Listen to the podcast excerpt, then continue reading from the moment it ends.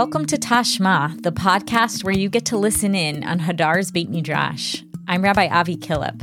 Each week this year, we will hear a Dvar Torah on the weekly Parsha from Rabbi Elie Kaunfer. Let's listen in.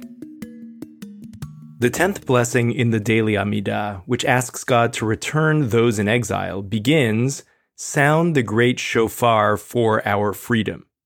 What kind of freedom, cherut, are we praying for? And why does a shofar blast herald this freedom? The wording of the blessing is as follows Sound the great shofar for our freedom, tikab shofar gadol lecherutenu, and raise a banner to gather our exiles, and gather us together from the four corners of the land. Blessed are you, Hashem, who gathers the rejected of his nation Israel. The first three words of the initial line are drawn from the vision of the ultimate return, as described in Isaiah. Quote, On that day, a great shofar will be sounded, Yitaka b'shofar gadol, and the lost who are in the land of Assyria and the scattered who are in the land of Egypt shall come and worship Hashem on the holy mountain in Jerusalem. Isaiah 27:13. Isaiah prophesies about a day in which the exiles from Israel return to their land and are able to worship God again in their homeland, Jerusalem. But what about the word lecherutenu for our freedom, which ends the first line of the blessing? In contrast to almost all of the language of the Siddur, this word is not drawn from the Bible. Indeed, the word cherut, meaning freedom, postdates biblical Hebrew. But in Aramaic, the term cheruta is used in a very technical way. It refers to the freedom of the Jubilee year. To wit, when the Torah proclaims freedom, dror, during the Jubilee, in Leviticus 25:10, the ancient Aramaic translations of the Torah all translate the word dror as cheruta. This reference helps to sharpen what we might be praying for in this blessing. In Parshat Behar Bechukotai, the image of the shofar and the freedom of the Jubilee year appear together. Quote, Then you shall sound a blasting shofar, va'avarta shofar tru'ah, in the seventh month, on the tenth day of the month, on the day of atonement, you shall have the shofar sounded throughout your land. You shall hallow the fiftieth year, and you shall proclaim freedom, dror, throughout the land for all its inhabitants.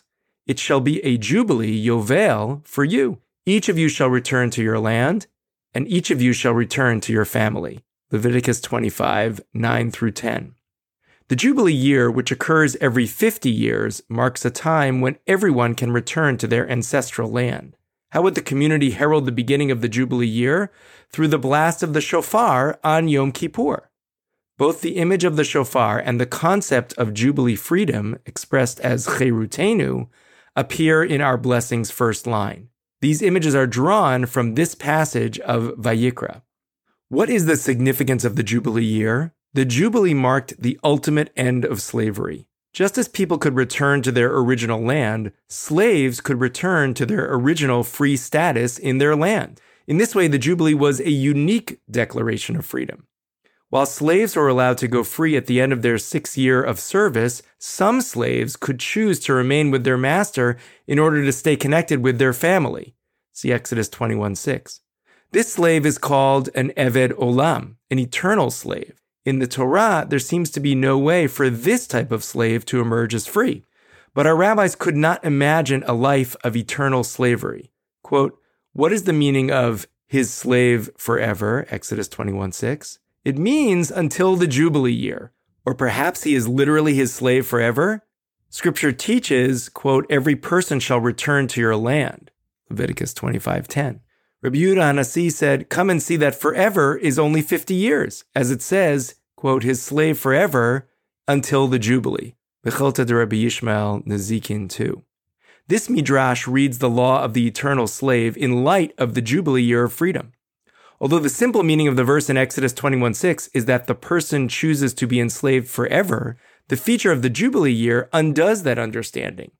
Every person, even an eternal slave, returns to their original status. As Rebbe says, slavery has an expiration date.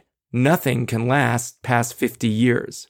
The Jubilee is the Torah's way of saying the present situation does not have to last forever. It may seem like the current state is never ending and the trajectory is not moving in the direction of redemption, but inequality will eventually end. There comes a time when we are all redeemed. Indeed, the concept of the Jubilee year itself was a victim of exile. In rabbinic understanding, the institution stopped when Israelites were banished from their land. But this cessation of the Jubilee is not forever. It will be restored just as we will be restored. The connection between our blessing and the freedom dror of the Jubilee year is strengthened from alternative textual traditions of this blessing.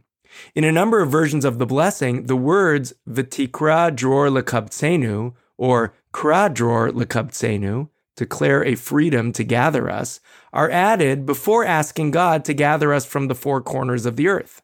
In these versions of the blessing, dror is mentioned in the body of the blessing explicitly, parallel to cherutenu.